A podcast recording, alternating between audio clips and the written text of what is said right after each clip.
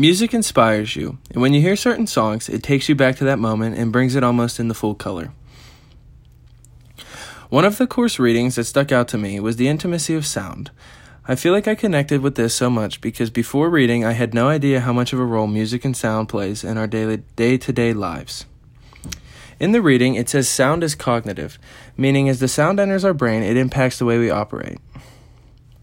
A group of researchers demonstrated that when people listen to their favorite songs, genre aside, it tends to increase the workload and the overall quality of that work.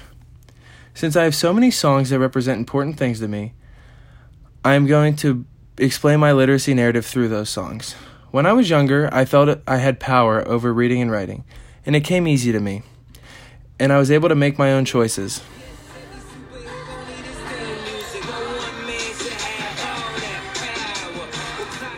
This song is Power by Kanye West, and it brings me back to that time where I felt powerful and like I was in charge. In the song, he says no one man should have all that power, and he's exactly right.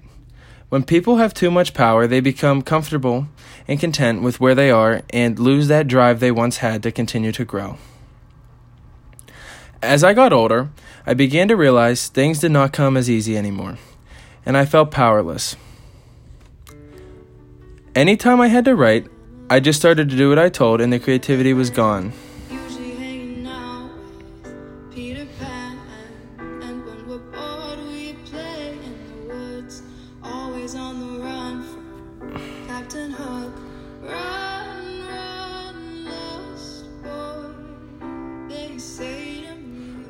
I was that lost boy. I was very underconfident and worried about other people's opinions, and that really hurt my writing. It was as if writing was a punishment and became as if it was my kryptonite.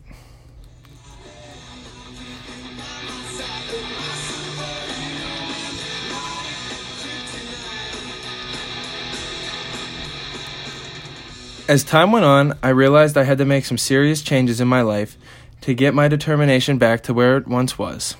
I was willing to do whatever it takes for me to to get back to that point because I wanted to continue to grow in the classroom.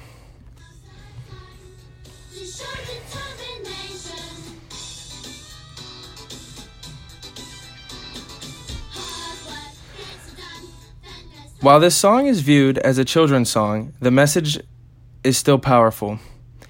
In the song, it mentions how that you always need determination to continue to grow and improve. As time goes on, I feel like I still have something left to prove, and I need to channel my inner determination and allow writing not to be my kryptonite anymore.